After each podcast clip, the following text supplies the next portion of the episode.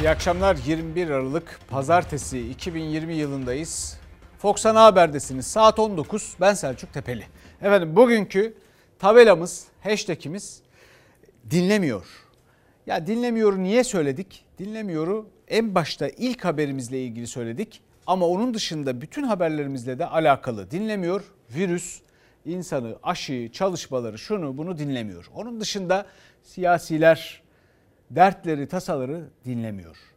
Efendim hatalarından haber verenleri, eleştirenleri dinlemiyor. Onların çevresindekiler dinlemiyor. Hayat bizim bütün bütün bu zorluklar içinde gerçekten ne kadar acı çektiğimizi, neler yaşadığımızı pek dinlemiyor. Şimdi başlayalım virüsle. Virüs aşı veya önlem veya neyse dinlemiyor dedik ya. Sıkıntının ne olduğunu biliyorsunuz. Birkaç gündür de dinliyorsunuz. İngiltere'den bir haber geldi. Mutasyona uğradı. Yani genetik olarak değişti. Acaba bu yeni virüs nedir, ne değildir? Aşılar işe yarar mı, yaramaz mı? Bütün bunları şimdi sizinle paylaşacağız. Ama yeni kabusumuz bu haberdir. Mutasyon virüslerin e, kendini çoğaltırken e, doğal olarak e, yaptıkları bir küçük genetik değişim diyelim. Bunun bulaşıcılığının daha fazla olabileceği çünkü bağlanmayı daha kuvvetli yaptığı gösteriliyor. Şu anda yaşadığımız zaten kötü senaryo aslına bakarsanız. Buradan e, ilerisi şu olabilir, biraz daha fazla bulaşıcılık özelliği kazanabilir. Ama zaten çok kötü bir senaryodayız. Senaryo zaten kötüydü. Çok daha korkutucu bir hale aldı. Tüm dünyada 2 milyona yakın kişinin yaşamını yitirdiği koronavirüs İngiltere'de mutasyona uğradı. İngiltere Sağlık Bakanı virüsün yeni formu kontrolden çıktı dedi. Çünkü mutasyona uğrayan virüs %70 daha bulaşıcı. İngiltere kaçındığı sonuca gitti. İngiltere nereden kaçınıyordu? Onların dört fazla bir kapanma stratejisi vardı. Üçüncü fazındaydı. Büyük endüstriyi kapatmamaya çalışıyordu. Şimdi panik halinde büyük endüstriyi de kapatmak zorunda kalıyor. Hem de en istemediği dönemde ve okulları da kapatmak zorunda. Avrupa'da hayat durma noktasına geldi. Bilim insanları mutasyona uğrayan yani genetik diziliminde değişiklik yaşanan virüsün etkilerinin ne olduğuna dair çalışmalara başladı. Ülkeler arası seyahat durdu. Şimdilik virüsün yeni formuna İngiltere'nin dışında 6 ülkede daha rastlandığı biliniyor. O ülkeler İtalya, Danimarka, Hollanda, Avustralya, Belçika ve İskoçya. Tedbiren İngiltere, Danimarka, Hollanda ve Güney Afrika'dan ülkemize olan uçuşlarda geçici durdurma kararı alınmıştır. Türkiye'de mutasyon haberi gelir gelmez 4 ülkeden uçuşları durdurdu. Sağlık Bakanı havadaki yolculara da hemen test yapılacağını ve karantina kurallarının uygulanacağını duyurdu. Dünya Sağlık Örgütü eskisine göre çok daha hızlı bulaşan virüs nedeniyle Avrupa'ya tedbirleri sıkılaştırmaları yönünde çağrı yaptı. Bilim Kurulu üyesi Profesör Doktor Serap Şimşek Yavuz'a göre de Türkiye'nin gelişmeleri çok yakından takip etmesi gerekiyor. Bilinmediği için inanılmaz bir gürültü koparılmış durumda. Bu durum evet önemli olabilecek e, takip edilmesi gereken bir durum. İngiltere ve Avustralya çok fazla gen analizi, genom analizi yaptığı için buluyor bunları. Belki dünyanın başka yerlerinde de daha e, farklı ve çok önemli mutasyonlar var ama bakmayan bulamıyor bulamayan da yok sanıyor. Enfeksiyon hastalıkları uzmanı Profesör Doktor Esin Şenol'a göre de araştırmaların yanı sıra hızlıca yeni önlemler de alınmalı. Çünkü eskisine göre %70 daha bulaşıcı olan virüs özellikle kalabalıklar için daha da büyük risk demek. Profesör Şenol'un önerisi hızla test sayısının artırılması. Bu virüs bir satranç oyuncusu ve çok düzgün hamleler yapıyor. Onun için bizim de aynı şekilde çok stratejik, ciddi ve düzgün hamleler yapmamız lazım. Korunma yolunun ne olduğu belli. İnsan kalabalıklarını önlemek, kalabalıkları önleyemeyeceğiniz yerleri de çok fazla testlemek.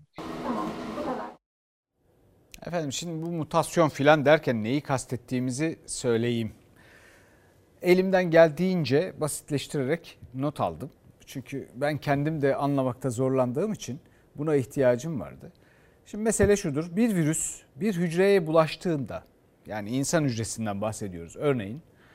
Hücrenin krozom, kromozomu genetik yapısı dağılıyor. Ve daha fazla virüs yapmak için kopyalanmaya başlıyor. Kopyalanan bu virüsler de vücutta yayılmak üzere dolaşım sisteminin içine giriyorlar. Yani kana karışıyorlar. Bu kopyalama süreci esnasında hücrelerin içinde olması muhtemel diğer bir takım genetik maddeler ortaya çıkan bu binlerce kopyalanmış virüsün içine yerleşiyor. Çünkü insan vücudunda da pek çok farklı genetik madde var. Eğer virüs insan hücresi içinde bu biçimde üreyecek olursa Homo sapiens'in yani biz insan türünün genetik maddesini topluyor. Bu arada da içinde bulunan başka şeyler yediklerimiz içtiklerimiz filan mesela tavuk hücresinden kanatlı genlerini ve bunun gibi bir takım başka şeyleri depoluyor. Virüsün evrim sürecindeki büyük ikramiye durumu buna bilim insanları büyük ikramiye diyorlar. İki değişik tipteki virüsün şans eseri aynı hücreye girdiği zaman gerçekleşiyor. Çünkü bu bütün kromozomları yeniden düzenlenmiş virüsler haline getiriyor. Bu sadece iki değil üç farklı virüsle filan da yaşanabiliyor. Şimdi şu anda yaşadığımız İngiltere'den gelen kötü haber bu kadar korkunç bir haber değil. Çünkü aşı ile ilgili belki de büyük ihtimalle sorun yaratmamış olabilir. Çünkü aşılar hala bu virüste etkili olabilir. Çünkü çok büyük bir değişiklik söz konusu değil diyor bilim insanları. Bakalım iyi haber geliyor mu orada? Yapıda küçük bir değişiklik var. O yapının tümünde bir değişiklik olursa aşı etkisiz hale geçebilir ki bunun içinde gene çok ciddi mutasyonlara gereksinim var. Hatta mutasyon birikimlerine gereksinim var. Tüm umutlar aşılardayken koronavirüsün mutasyona uğramasıyla akıllara gelen ilk soru bu oldu. Aylardır üzerinde çalışılan aşılar işe yaramayacak mı? Alman Sağlık Bakanı aşılar virüsün bu yeni halinde de etkili dedi. Türkiye'den de uzmanlar aynı görüşte. En azından aşıların etkisiz olacağına dair henüz bir bulgu yok. Gelecek olan mevcut aşı bu virüse etkili olacak mı? Evet, e, büyük olasılıkla evet diyebiliriz buna. Şu anda edindiğimiz izlenim bu yeni varyantın insandan insana geçişte bir avantaj kazandığı ve çok daha kolay bulaşabildiği yönünde.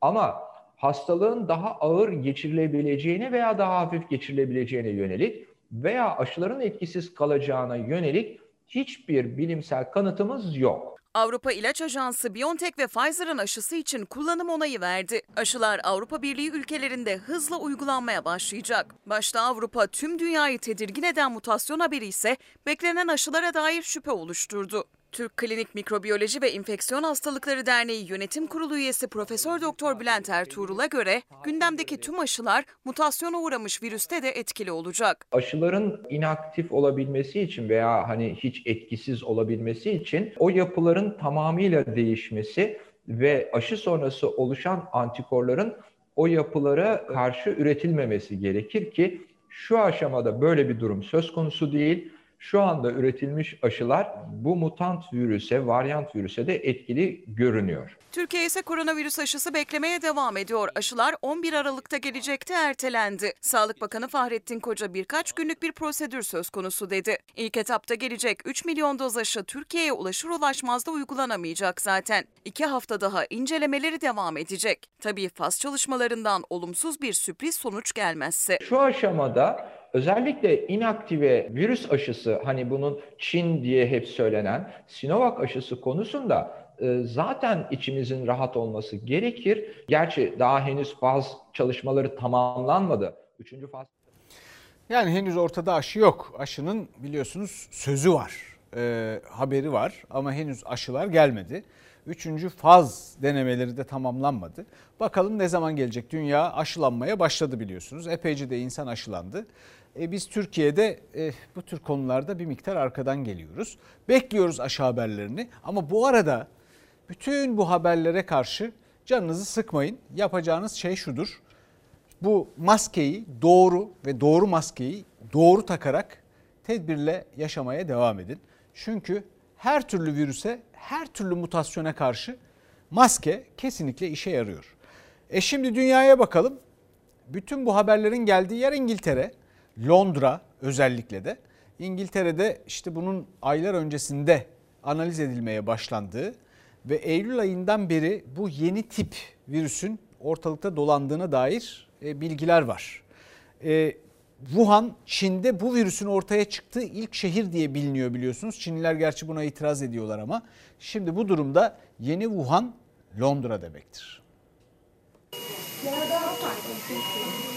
İngiltere mutasyona uğrayan virüs için acil planları görüştü. Avrupa Birliği kriz toplantısı düzenledi. It may be up to 70% more transmissible.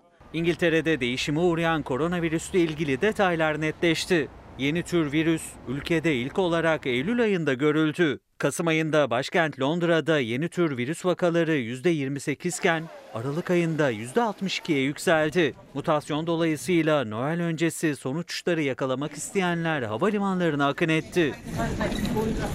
Başbakan Boris Johnson'ın yeni tür virüsün %70 daha bulaşıcı olduğunu açıklamasından sonra dünyada endişeler arttı. Avrupa, Amerika kıtası, Orta Doğu ve Kuzey Afrika'dan 30 ülke İngiltere'ye uçuşları askıya aldı. Suudi Arabistan ise tüm uluslararası uçuşlara bir hafta ara verdi. Fransa, İngiltere'ye hava, kara ve denizden ulaşımı 48 saatliğine durdurdu. Karardan kargo taşımacılığı da etkilendi. Adanın ikinci süpermarket zinciri kapalı sınırlardan dolayı bazı sebze ve meyvelerin müşterilere ulaştırılamayacağını açıkladı. Hükümet yeni tür virüsle ilgili gelişmeler üzerine toplandı. Acil planları masaya yatırdı. Belçika'dan tırlarla ülkeye taşınan Pfizer aşılarının askeri uçakla getirilmesi gündeme geldi. Avrupa Birliği de mutasyonla ilgili olağanüstü bir araya geldi. Ülke temsilcileri yeni tür virüse karşı nasıl hareket edeceklerini görüştü. Salgından en çok etkilenen Amerika Birleşik Devletleri 900 milyar dolarlık yeni ekonomik paket açıkladı. Ülke tarihindeki en büyük ikinci teşvik paketiyle her Amerikalıya doğrudan 600 dolar ödeme yapılacak. İşsizlik ödemeleri ise haftalık 300 dolar daha artırılacak. Paket küçük işletmelere 330 milyar dolar ek yardım öngörüyor. Ayrıca okulların yeniden açılabilmesi için de 82 milyar dolar ayrıldı. Efendim bir takım tedbirler aldık ve yaşamaya devam ediyoruz. Sonuçlarını da görmek istiyoruz. Bakalım görebiliyor muyuz? Tam kapanma talebini yerine getirmediler. Ee, bunun yerine kısmi önlemler alındı. Tedbirler yeterli değil. Bugün Türkiye'de iki uçak dolusu insan ölüyor. Son 24 saatte 246 hasta daha koronavirüs nedeniyle yaşamını yitirdi. Uzmanlara göre üçüncü kez uygulanan sokağa çıkma yasağı tabloda beklenen düşüşü sağlamadı. İlk kısıtlamanın üstünden 16 gün geçti. Yani aslında tabloda kayda değer bir düşüş bekleniyordu artık. Ancak vefat sayısı yine zirvede. Şu anda ölüm sayıları azalmamış, vefat sayıları azalmamış, hastalık sayısı azalmamış. Dolayısıyla tedbirlerin etkili olduğunu söylemek mümkün değil zaten. Son tabloda vaka sayısı 20 binlere düştü. İstanbul Tabip Odası Yönetim Kurulu üyesi Doktor Güray Kılıç'a göre sebebi test sayılarındaki düşüş. Çünkü test sayısı da bir ay öncesine döndü. 160 binin altına indi. Oysa uzun süredir 200 binden fazla test yapılıyordu. Bugün sayıların azalma nedeni testlerin az yapılmasıdır. Tablo iyileşmiş değil. Önlemleri daha da arttırarak devam etmek zorundayız ve tam kapanmayı mutlaka gerçekleştirmek zorundayız. Tabip odaları ısrarla tam kapanma çağrılarını sürdürürken en büyük endişe de yılbaşı gecesine yönelik. Tablonun daha kötüye gitmemesi için aynı evde yaşamayan aile bireylerinin bile bir araya gelmemesini öneriyorlar. Özellikle yılbaşı gibi, bayram gibi etkinlikler insanların sosyalleştiği bir araya geldiği günler. Ama şu günler hakikaten yangın günleri.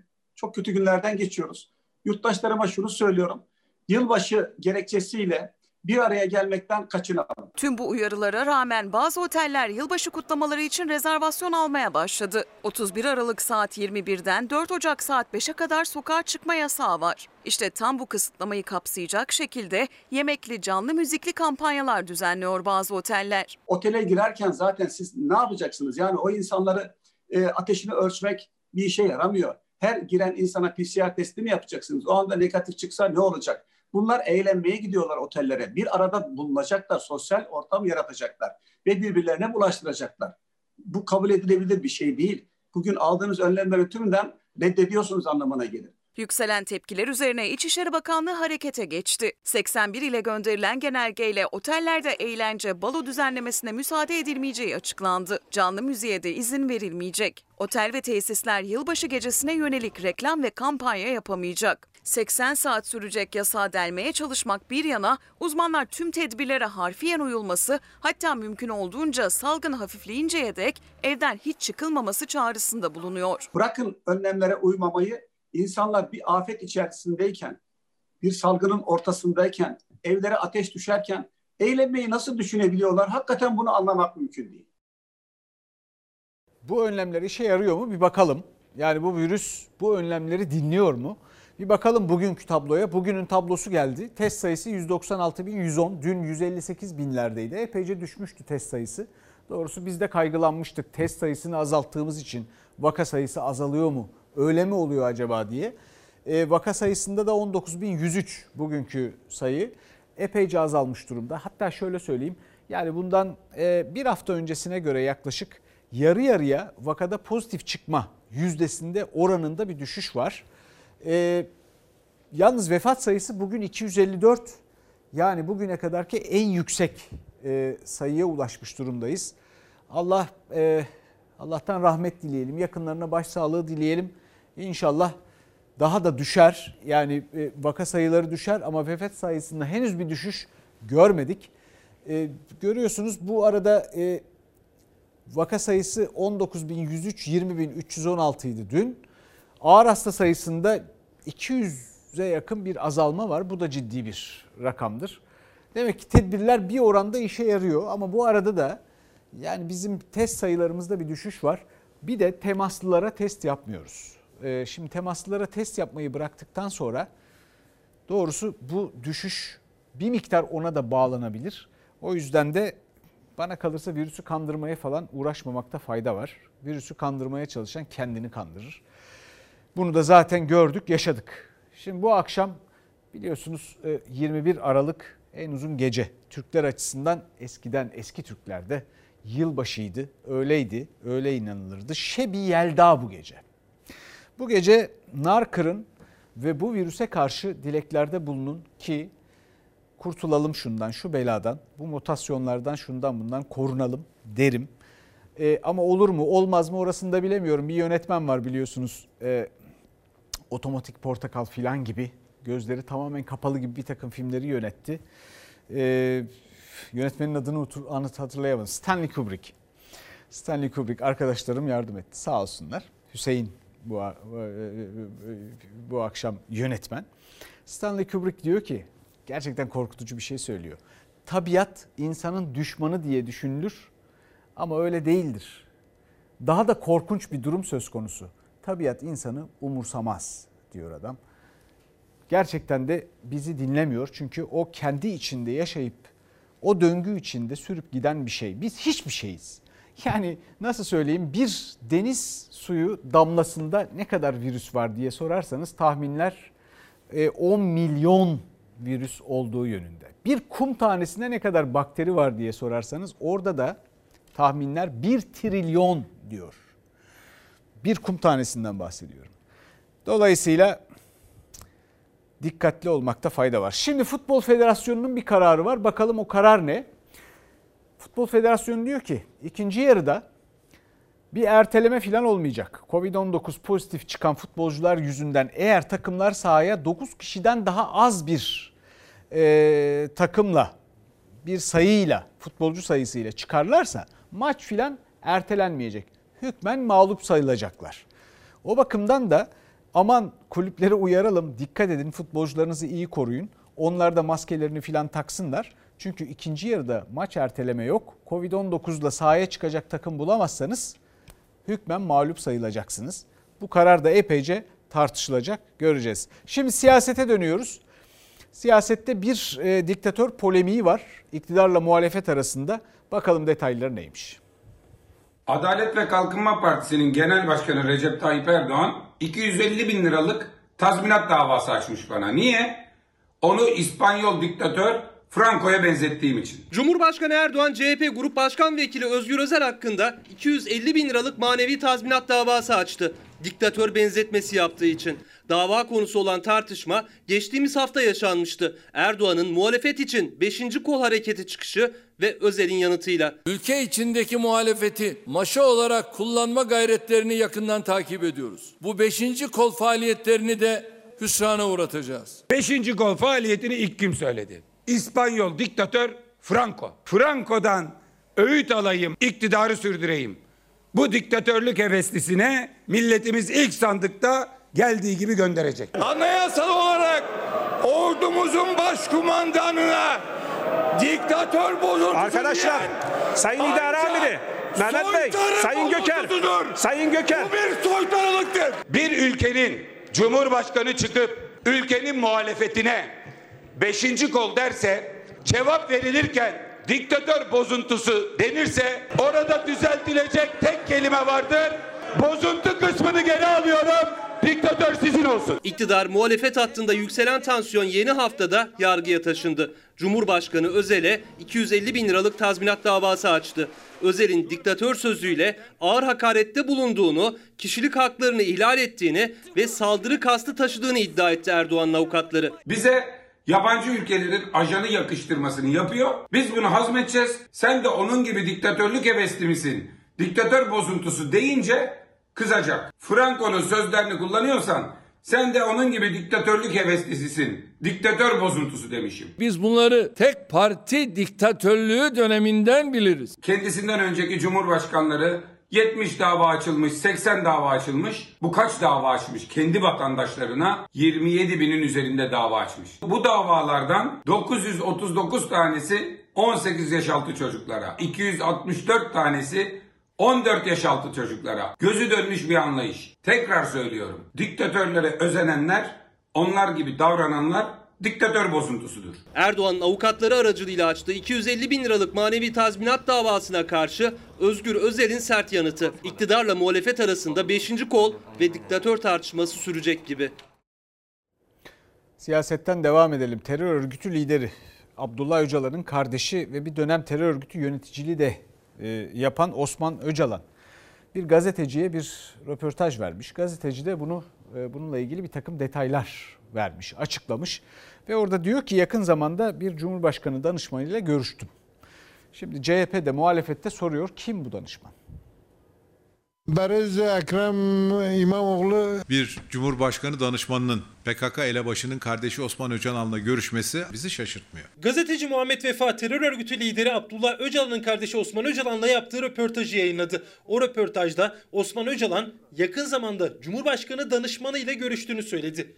CHP kim o danışman sorusunu gündeme getirdi. Kim bu Osman Öcalan ile görüşen Cumhurbaşkanı danışmanı? Yenilenen İstanbul seçimlerinden hemen önce Osman Öcalan'ın devlet kanalı TRT'ye verdiği röportaj çok tartışılmıştı. TRT'yi yönetenler Kürdiye'nin reytingini yükseltmeyi de düşünür. Ülkeye neyin nasıl faydalı olacağını da düşünür. Bir dönem terör örgütü yöneticiliği de yapan Osman Öcalan'ın TRT röportajı üzerinden bir buçuk yıl geçmesine rağmen hala siyasetin polemik başlıklarından. Ama bu kez Osman Öcalan yeni bir açıklamayla gündemde. Yakın zamanda Cumhurbaşkanı danışmanlarından biriyle görüştüğünü bir gazeteciye verdiği röportajda dile getirdi.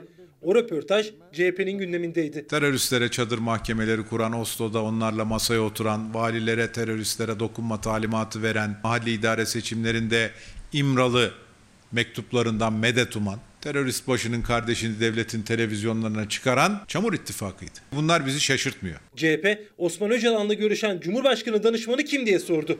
Soruların hedefinde sadece Erdoğan yoktu. Bu soruların esas muhatabı kendisine yerli ve milli diyen bu koalisyonun ufak ortağıdır. Sarayın bekçisinin bu görüşmeden haberi var mıdır? Bahçeli bu danışmana görüşme için icazet vermiş midir? Şimdiki haberde çok ilginç bir haber bu. FETÖ'den tutuklanıp itirafçı olduğu gerekçesiyle serbest kalan bir isim var. Bu isim e, daha sonra gitmiş AK Parti'nin e, siyaset e, akademisi var. Şimdi böyle bir takım şeyler oluştu. Siyaset akademisi, siyasi partiler siyaset öğretebilirmiş gibi. Şimdi bunun çelişkili olduğunu size kulağınıza çelişkili geldiğini tahmin edebiliyorum. Bunu bol bir vakitte anlatırım. Siyasi partiler siyaset öğretemez efendim. Neyse. Ee, bu o kadar garip bir durumdur ki çünkü Türkiye'de ve dünyada da sadece Türkiye'de değil siyasetin içinde aktif siyaset yapan, siyaset bilimi değil, siyaset yapan kurumlar ki siyasi partiler bunların arasında ve Türkiye'deki iktidar partisi bu konuda gerçekten dünyada en ön sıralarda koşuyor. Siyasetçiliği tirolliye dönüştüren kurumlara dönüştüler çünkü. Ama neyse efendim bu akademiden mezun olmuş e, ve Cumhurbaşkanı Erdoğan imzaladı bir sertifika almış.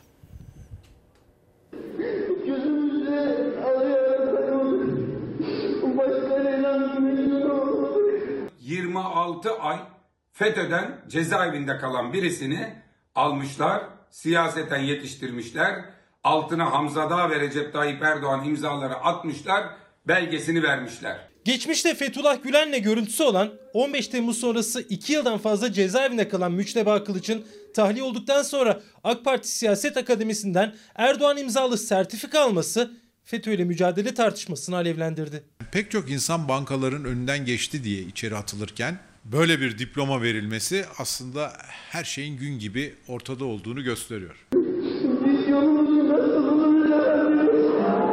Terör örgütü lideri Fethullah Gülen'le 1995 yılına ait bu görüntüleri ortaya çıkmıştı. Müçteba Kılıç'ın FETÖ liderine ağlayarak şiir okuyordu. 2011 yılında kumpas davalarında Genç Siviller isimli yapının avukatlığını yaptı Müçteba Kılıç. 15 Temmuz 2016'daki darbe girişimi sonrası tutuklandı.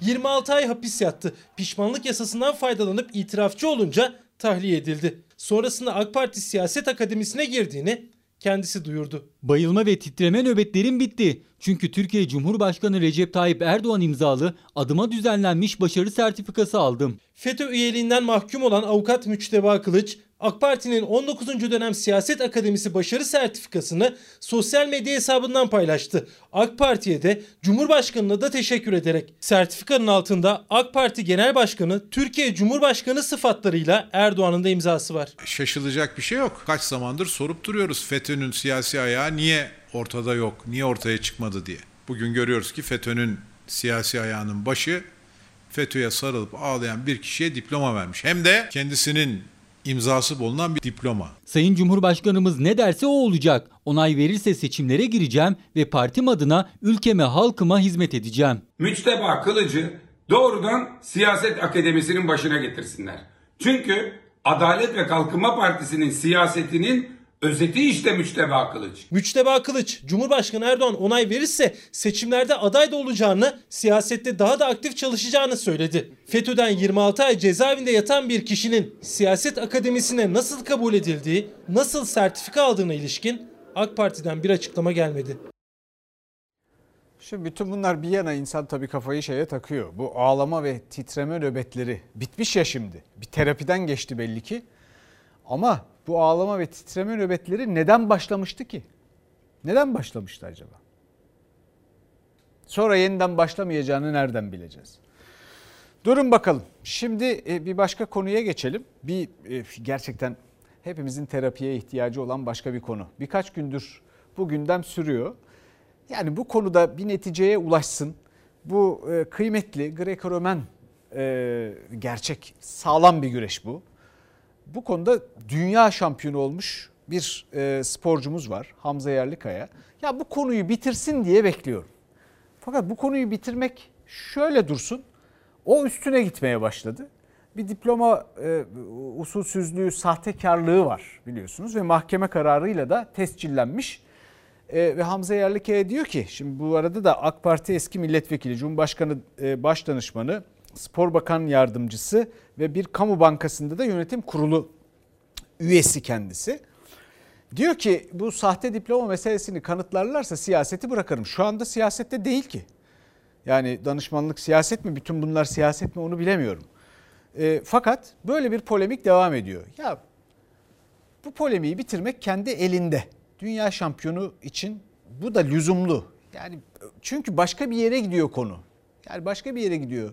Hani biz biz bu kıymetli sporcumuza dünya şampiyonu olamazsın demedik ki. Bu iktidar sahtekarları bakan yardımcısı, hırsızları büyük elçi yapıyor. Biz bununla mücadele ediyoruz. Bu ülkenin temiz, liyakat sahibi evlatları hak ettikleri makamlara gelsin diye uğraşıyoruz. Engin Özkoç şimdi iyi dinle. Eğer benim diplomasız olduğumu ve 4 maaş aldığımı ispat edersen ben herkesten özür dileyip siyaseti bırakıyorum. Aksi durumda sen ne yapacaksın? İspat edemezsen milletvekilliğinden istifa edecek misin? Hodri meydan. Sahte lise diploması ortaya çıkan istifa çağrılarının hedefindeki Cumhurbaşkanı Başdanışmanı, Spor Bakan Yardımcısı ve bir kamu bankasında yönetim kurulu üyesi olan Hamza Yerlikaya günler süren sessizliğini işte böyle bozdu. CHP Grup Başkan Vekili Engin Özkoç'u doğrudan hedef alarak FETÖ suçlamasıyla. Hey kaset kumpas mamulleri. Terörist cenazesinde boy gösterip şehitlerimizin kemiklerini sızlatan Engin Özkoç neredesin? Ben siyaseti bırakmaya hazırım. Sen hazır mısın? Ses ver. Hodri meydan. İşte mahkeme kayıtlarını suçlu bulundun. Sende kızaracak yüz varsa bir an önce istifa edersin. Hamza Yerlikaya'nın lise diplomasının sahte olduğunu Halkın Kurtuluş Partisi ortaya çıkardı. 2001 yılındaki bir mahkeme kararıyla o kararda Hamza Yerlikaya'nın lise diplomasının sahte olduğu hükmü var. Mevcut delil durumuna göre ancak sanığın sahte olan diplomayı bilerek kullandığı söylenebilir. Milletin çift diplomalı evlatları işsiz gezerken saray sosyetesinin sahte diploma kullandığı mahkeme kararıyla sabit beslemeleri kamu bankalarına yönetim kurulu üyesi olarak atanıyor. Tepkilere karşı günlerdir sessizdi Hamza Yerlikaya. Sessizliğini sosyal medya hesabından bozdu. Eleştirenlerden sadece CHP Grup Başkan Vekili Engin Özkoç'u hedef aldı. FETÖ'cülükle suçlayıp diplomamın sahte olduğunu ispat et dedi. Şimdi sen sahtekarlıktan suçlu bulunan bir kişi olarak nasıl oluyor da milletvekili seçilebiliyorsun? Cumhurbaşkanı danışmanı olabiliyorsun. Vakıfbank yönetim kurulu üyeliğine atanıp milyonlarca lira para alabiliyorsun. Hala bakan yardımcısı görevini sürdürebiliyorsun. Sen iftirayla bayrağımıza leke sürenlere yaranmak için onlara aynı sofrada kaşık sallarken ay ve yıldıza duyduğum sevdayı defalarca göndere çektirerek kanıtladım. Ey müfteri Engin Özkoç, maaşın belli. İşte hakikat bu belgelerde. Hamza Yerlikaya, sen İmrahor Meslek Lisesi adına düzenlenmiş sahte diplomayı alıp Gazi Üniversitesi Spor Okulu'na kayıt yaptırdın mı? Yaptırdın. Bundan dolayı mahkemeye verildin mi? Mahkemeye verildin. Peki suçlu bulundun mu? İşte mahkeme kayıtlarını suçlu bulundun. Engin Özkoç mahkeme kararını gösterdi. Hamza Yerlikaya ise lise, üniversite ve yüksek lisans diplomalarını paylaşarak yanıt verdi. Diplomasının sahte olduğuna ilişkin mahkeme kararı ile ilgili açıklama yapmadı. Şimdi bakıyorum e, CHP'li vekil Engin Özkoç da pehlivan gibi maşallah. E, yani e, belki de dünya şampiyonu eski güreşçimiz e, mindere davet edebilir. Fakat orada bilemiyorum tabii ben bu polemiğe karışmak istemiyorum pek ama işin içinde bir de sahte diploma meselesi var. Yani kafa kol, suplex, bel kündesi filan bunlar Greco-Romen'de iyi. Greco-Romen de esaslı güreş. Yalnız er meydanı başka yer. Yani oradaki güreşin neticesi ne olur bilmiyorum. Yani paça kazık, kas kanadı aman ha dikkat edin. Ee, bu sözüm e, dünya şampiyonu güreşçimize. Şimdi ekonomiye geçelim. Ee, ekonomide esnafın sıkıntılarını biliyorsunuz. O sıkıntıları her gün paylaşıyoruz. O sıkıntıları dinlemek için Deva Partisi'nin e, genel başkanı Ali Babacan da esnafa kulak verdi. Bizler artık bittik. Koronadan ölmeseniz açlıktan ölüyorlar. Bu seneki gibi alım gücünün düştüğünü hatırlamıyorum. Evet. 24 yaşındayım. iki çocuk babasıyım önüme ekmek götüremiyorum. Akşam oğlum bana geldiği zaman koşunca cebimden bir çikolata çıkarıp veremiyorum. Bazen bir babanın çaresizliğini dinledi, bazen ekmek teknesinin kapılarını siftahsız kapatan bir esnafın derdini. Sokaklarda, kimi zaman da pazar tezgahının başındaydı Deva Partisi lideri Ali Babacan. Alım gücü düşüklüğü, hayat pahalılığı, zamlar, yüksek faturalar, borçlar derken bir dokundu, bina işitti esnaftan. Sevdasız oturuyoruz. Öyle öyle. Sevdasız. Elektrik ödeyemiyoruz, su ödeyemiyoruz, doğalgaz ödeyemiyoruz. Bizleri krediye yönlendirdiler. Şu anda da kredilerimizi ödeyemiyoruz yani. O da bitti. Ben 25 seneden beri e, arzularcıyım işte iş takibi yapıyorum. Benim hiç sigortam yok, bankolum yok, hiçbir gelirim yok. Bu pandemi sürecinde başvurdum, bir kere dahi bin lira alamadım. Bu, bu hükümet soruyor mu Orhan Duran ne yiyorsun, aç mısın, tok musun diye sormuyor. Ya. Ama ben bu maskeyi çıkarırsam hemen 900 lirayı vatandaşından bu kadar kopuk bir iktidar asla görmedim. Biz kaç zamandır söylüyoruz bunlar milletten koptular saraylarından millete dürbünün tersiyle bakıyorlar. Milleti görmüyorlar. 2003 yılında 2,5 milyon aşırı yoksul varken şimdi bu rakam sıfıra inmiş durumda. Sarayın Aile ve Sosyal Politikalar Bakanı'na göre memlekette yoksulluk, milletvekiline göre işsizlik yok. Ne güzel. Meseleleri mesele etmezseniz mesele de kalmıyor zaten. CHP sözcüsü Faik Öztrak işsizlik rakamlarıyla çarşı pazardaki yangınla eleştirdi iktidarı. CHP'nin asgari ücret talebini de hatırlattı. 5 litrelik ayçiçek yağı 80 liraya satılıyor. Sofraların bereketi kaçtı ama saray asgari ücreti 3100 liranın altında tutmak için binbir gerekçe üretiyor. Enerji Piyasası Düzenleme Kurumu bir takım yeni kararlar aldı. Buna göre kararların detayları şimdi izleyeceksiniz. Ben lafı uzatmayayım ama esnaf biz de isteriz dedi. Paketle müessesenin dönmesi zor. Yani en azından elektrik, doğalgaz, su paralarına yardımcı olursa devletimiz seviniriz.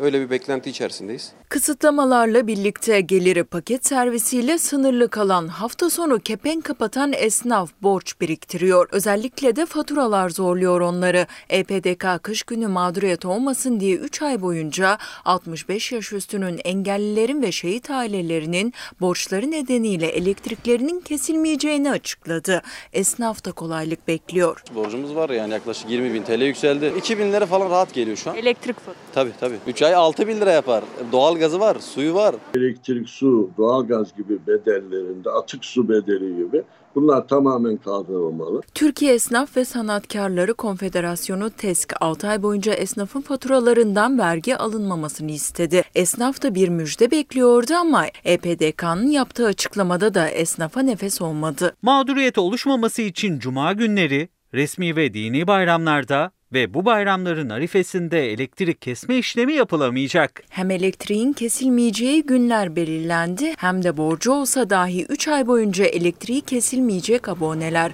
65 yaş üstü engelliler ve şehit aileleri o aboneler arasında. Biz elektrik, doğalgaz masraflar aldığımız bir elemandan kısmaya çalışıyoruz.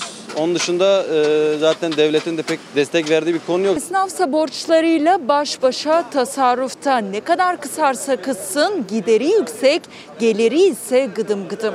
Kiralar, elektrik, su, doğalgaz hepsi bir külfet. Gelir giderin ne kadarını karşılıyor? Yarısı yüzde üst katın elektriklerini, e, doğalgazını kapatıyoruz. Elektrik ve su, doğalgazı azalttık. Oradan faturalardan tasarruf ediyoruz. Esnafın dükkanları artık ışıl ışıl değil. Sadece yiyeceği hazırlayan ustaya ışık yanıyor. Faturalara erteleme desteğinin kendilerine de sağlanmasını istiyorlar. Bu taahhüt esnaflara da bize, hanelere de bir 3 ay yardım olursa seviniriz. İstanbul'da halk ekmekle ilgili eh, bir tartışma var. Tartışma sürüyor. Ucuz ekmeğe iktidar freni de sürüyor.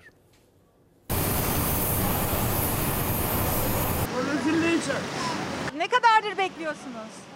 Ya- yarım saati geçti. Bir saat oldu. Kaç tane ekmek aldınız? 8 tane.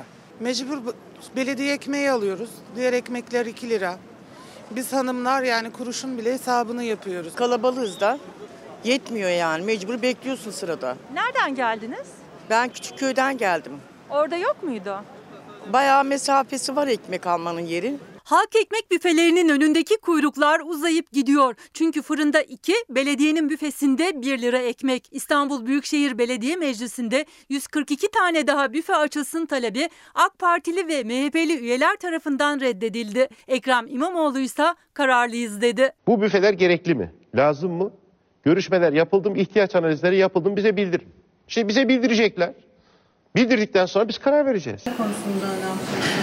Gereğini yapacağız. Her soruna çözüm bulduğumuz gibi buna da bulacağız. Habertürk'e konuşan İstanbul Büyükşehir Belediyesi'nin AK Parti Grup Başkan Vekili Tevfik Göksu ihtiyaç analizi yapılmasını istedi. İstanbul Büyükşehir Belediye Başkanı Ekrem İmamoğlu'na göre ise büfelerin önündeki kuyruklar ihtiyacı gösteriyor. Bazen bir saat, yarım saat bekliyoruz yani. Ucuz olduğu için buradan alıyoruz. Kaç tane ekmek aldınız? 3. Normalde 5 tane alıyorum.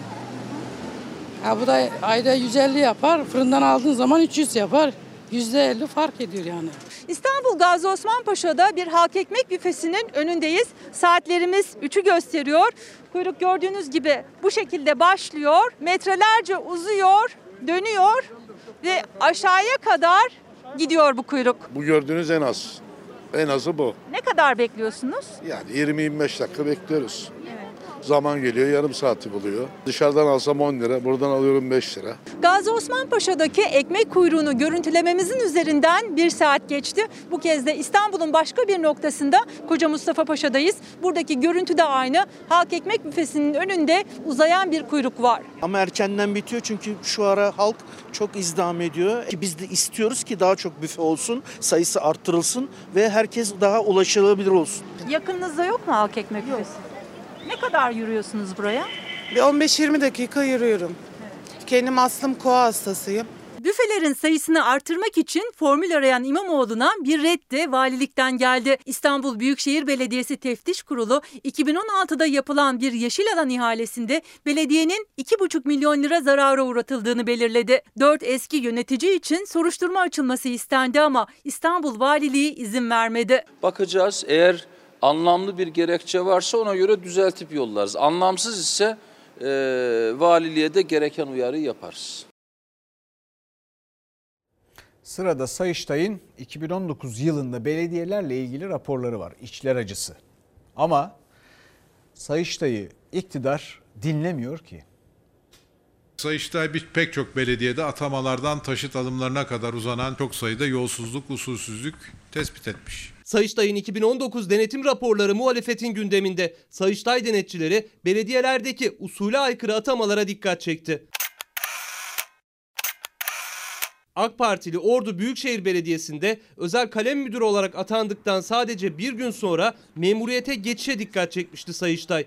Memuriyete geçişin formülü demişti.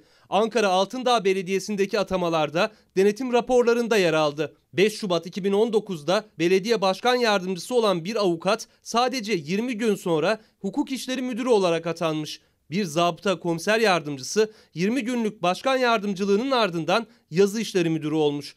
Müdürlük için en az 6 ay başkan yardımcılığı görevinde kalmak gerekiyor. Bu tabloda AK Partili Gümüşhane Belediyesi'nin 115 milyon 450 bin liralık borç tablosu.